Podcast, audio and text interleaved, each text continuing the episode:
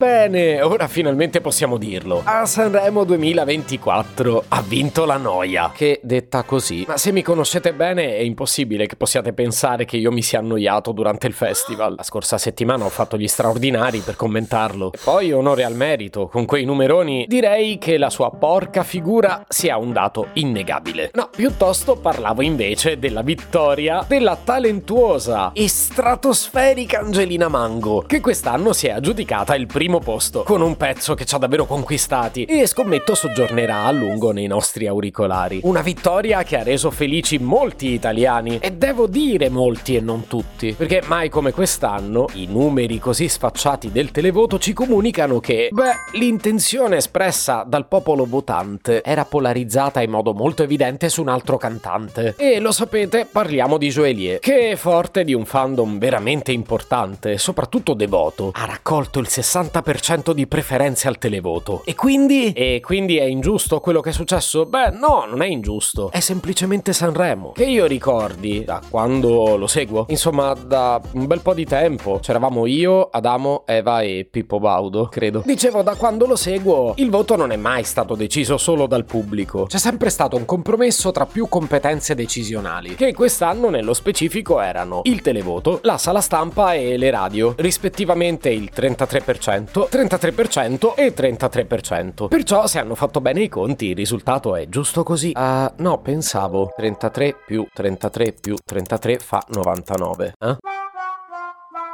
Se potevi cambiarmi carattere, nascevo si chiama Marcello Forcina. Dice quello che pensa, pensa poco a quello che dice, ma quando c'è da parlare gli bastano 4 minuti e 37 e un Campari Spritz.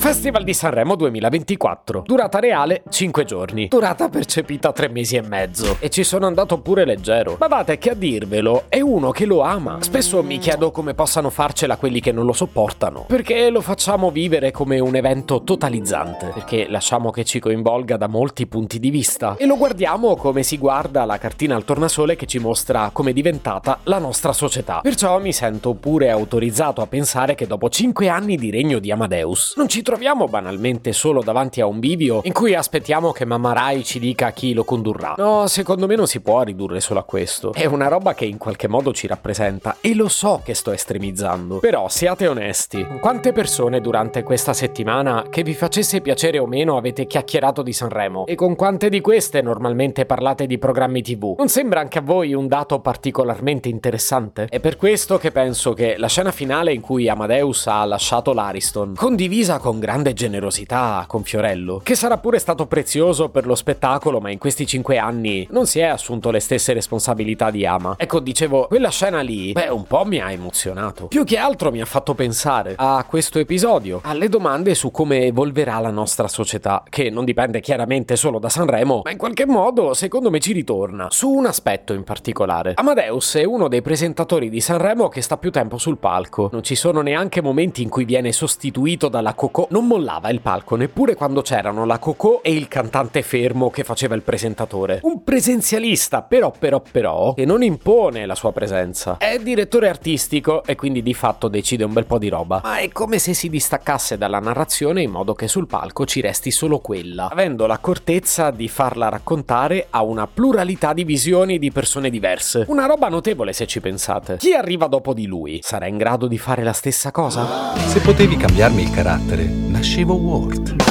Un podcast inutile, effervescente e tossico, come una pasticca di mentos in una bacinella di Coca Zero. Questa serie è disponibile su tutte le principali piattaforme di podcast: Spotify, Apple Podcast, Google Podcast, Amazon Music e a breve anche sul citofono di casa tua. Stelline, recensioni e follow sono molto graditi.